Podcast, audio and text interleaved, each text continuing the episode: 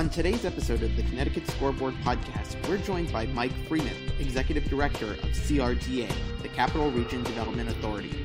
We talk about the future of the XL Center, get an update on Dillon Stadium and Hartford Athletic, and discuss where the Hartford market is going. Before I get into my conversation with Mike, I wanted to remind everyone to subscribe to the podcast on iTunes and to rate and review.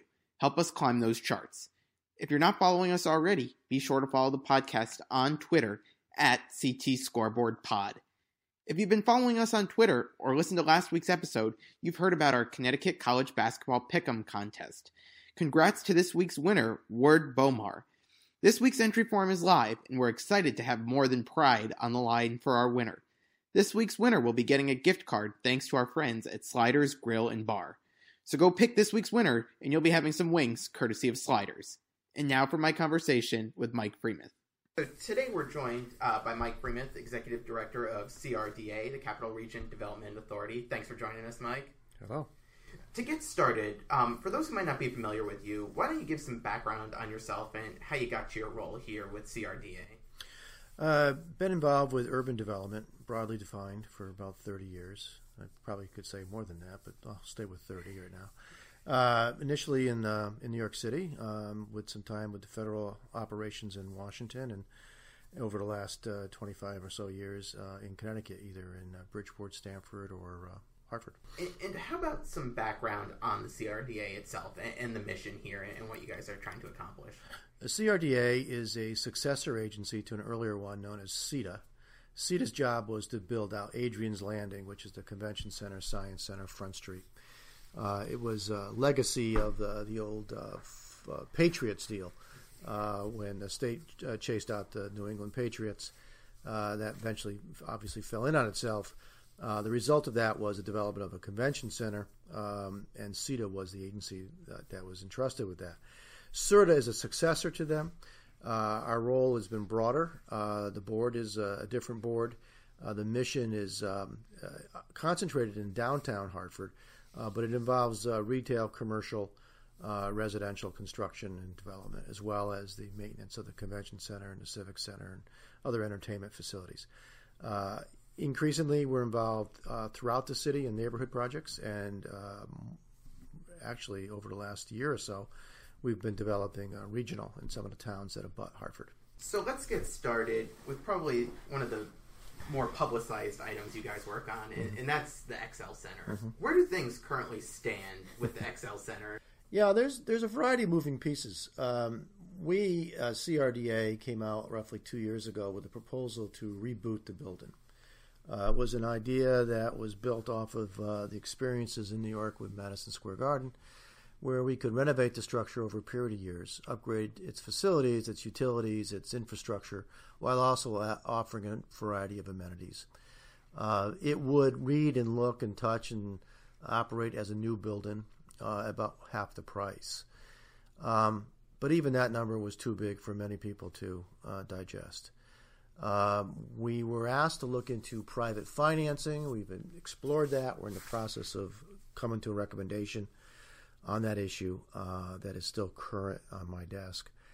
Um, there is a proposal to invest private monies in there. Whether or not it's the best economics is uh, is still somewhat of a challenge to uh, to sort through. Um, the board has uh, directed us to see if we couldn't come up with a more modest program, which would try to bring the variety of amenities we think are critical to raising revenue uh, the type of seats people want today, the type of clubs they want, type of fan experiences, uh, food, everything from you know these things are just gigantic restaurants with something going on in the middle. Um, to kind of reboot the building, but at a much lower price than the 250. And we're modeling that now, essentially uh, operationalizing the lower bowl as a higher end premium seating and the upper bowl uh, as a sort of a general admissions uh, and in so doing, uh, eliminate significant parts of the construction costs while still capitalizing on the revenue opportunities. Uh, so that's what we're involved with now, uh, trying to put that together. Uh, coincidental with that is the acquisition of the adjoining parcel, uh, which is a retail mall concept that never really got off the ground. And the, the idea there is to weave it into the arena itself. Uh, there's practical reasons for that. Uh, today, security mechanisms, as well as the movement of people uh, and, and, the logical build out of the concourse, uh, all suggest that's what we have to do. Um, and the fact that the history of the facility has been such that people believe we own it even when we don't. And the image of the stadium is, uh, is such that it's compromised by the current uh, empty retail building wrapping around the front end of it. So uh, there's a lot of moving pieces. We are looking at privatizing it to some extent. We are looking at a smaller scale renovation, and we are looking for some acquisition. All that, of course, is caught in the crucible of what a new governor might want. Right. For some who might kind of scoff at the costs associated with this mm-hmm. and say, just let the building sit as yeah. it is. Yeah. How, what would the lifespan of that building be? It's over. It's over. It's over. The lifespan is over. It's that building is uh, forty plus years old. Um, the average age of its competitors is less than 20. So it's actually lapped itself. Um, to look around the country, uh, the um, I still call it the, the Garden, but the the uh, Fleet Center up in um, it's not even called Fleet anymore. It's TD Bank uh, in Boston um, is less than 20 years old and it's being rebooted. Uh, the Comcast Center in Philadelphia is being rebooted. Uh, these are buildings that are having more money put into them, that are half the age of the XL Center, um, than we're proposing to put into the XL Center. So, the sense of scale and relative investments were really quite modest. Mm-hmm. Um, but the building, uh, we, we joke about this, but it literally had rotary phones six, seven years ago, uh, let alone have your internet work in it. Uh, the, the, we spent three and a half million dollars replacing the ice floor. Uh, that was because 60 of our 125, 130 events a year are ice related. Um, so these are the, the fundamental systematic issues that are going on today, let alone the fact that we have sky suites that are up in the nosebleeds that corporations don't want, uh, and the type of four, six, eight loge type seat arrangements that give you amenity packages we do not have either. So we're not selling to the corporate business we're losing money by not doing that. And what we have is no longer of marketable nature. So you want to walk away from it. Um, the issue then becomes what do you do with the hulk that's in the middle of a downtown? Um, the demolition expenses are north of 30 million, I'm told. Um, and that requires you to reinforce the buildings that are physically attached to it, as well as fill in a giant hole, um, and deal with environmentals like asbestos and what have you. Um, the other question that comes to the table is uh, its impact on hotels, restaurants, garages um, is significant. Um, on a hot uh, f- event uh, where the building is fully leased and fully operational and uh, there's a full house in place, there's over 800 people working. Uh, it's a lot of folks who all of a sudden don't work next morning. So there's there's more impact to this building than most people give credit to. And that was kind of mm. be my next question. Mm. What is the importance of having an mm. arena in yeah. Hartford? Well, it does a couple things. Uh, obviously, it, provides a major an entertainment outlet, and entertainment outlets is what helps attract uh, folks to living downtown, and it all reinforces each other. Um, that uh, building, as I just indicated, does throw off a variety of uh, business to local garages, local hotels, and local restaurants all those businesses need that revenue stream to sustain the Monday to Friday nine to five. So if you want to attract corporate relocations or corporate growth, or just maintain the corporate presence you have, you still need the restaurants and, and other types of facilities to help those businesses survive. Part of the method of uh, giving them a full economic opportunity is to have evening and, and weekend trade. Uh, so it's all part of a larger, you know, ecosystem. Yeah. And, and that's what the XL does. That you know, it's more than an event. It's more than a you know an ice uh, show or a monster truck show or a WWE on a Monday night. It is really thrown off.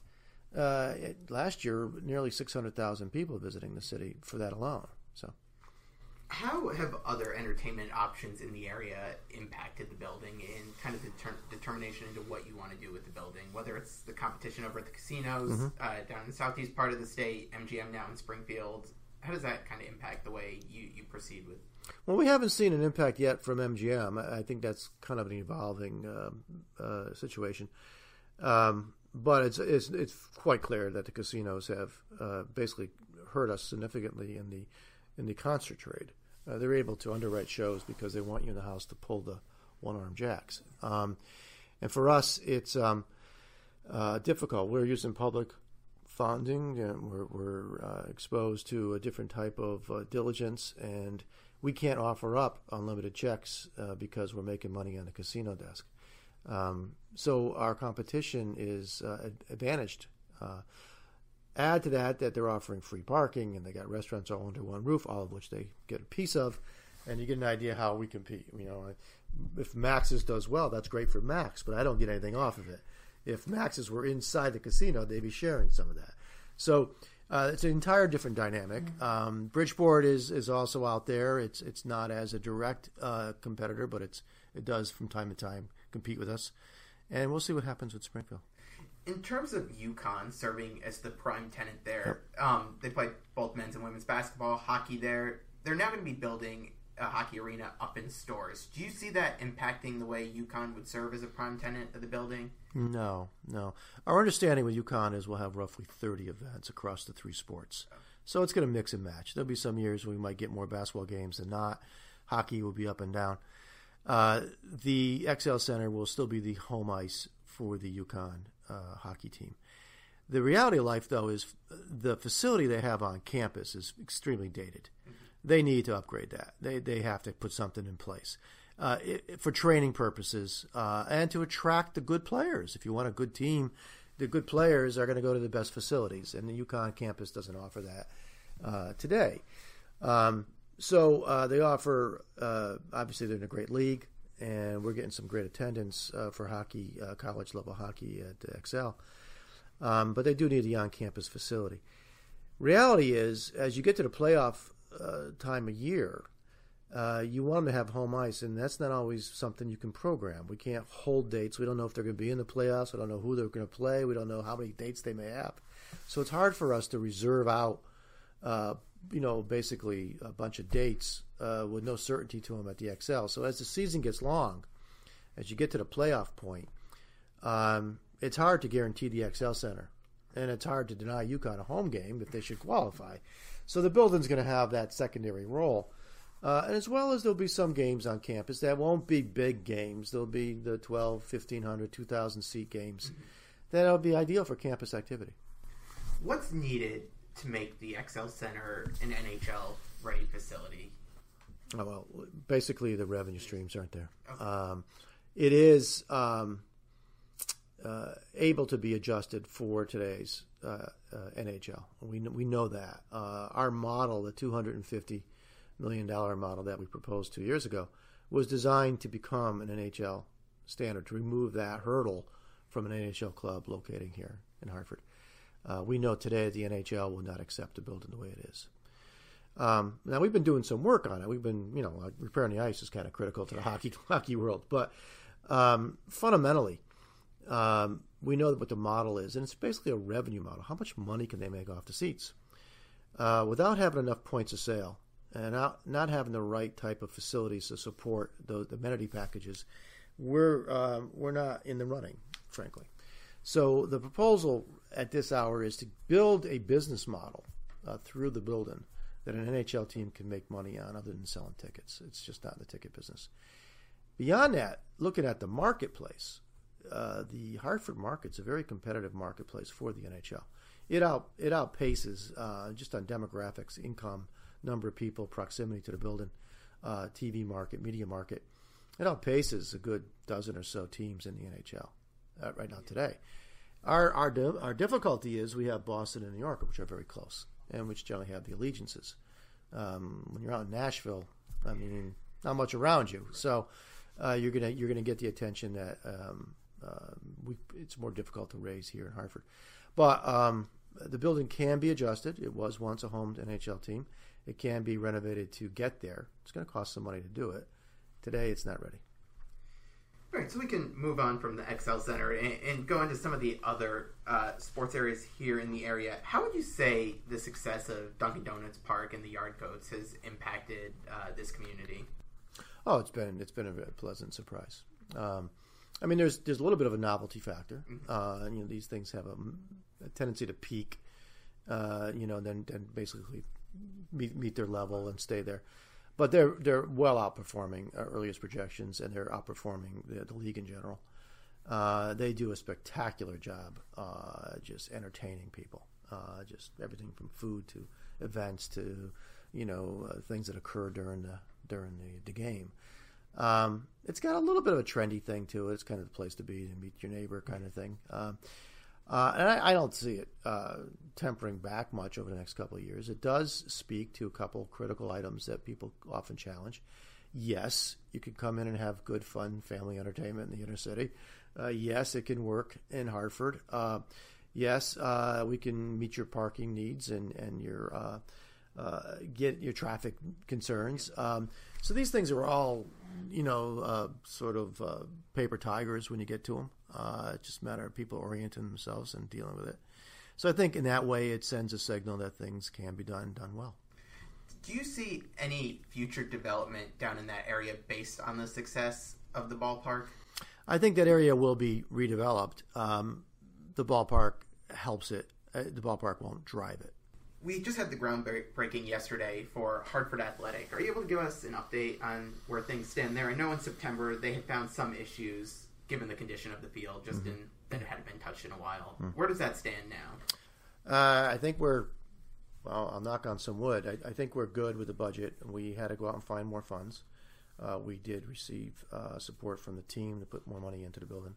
Uh, we, get, we received some support to basically buy the field, the artificial surface field, with the with the idea being that it's a civic community field. Mm-hmm. Uh, and we found some other uh, support for the team through a loan structure.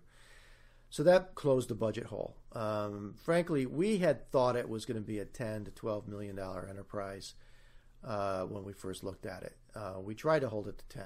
Uh, we tried to take take things out of it, shave it back, you know, resist the temptation uh, to to build a Cadillac when a Chevy would be fine.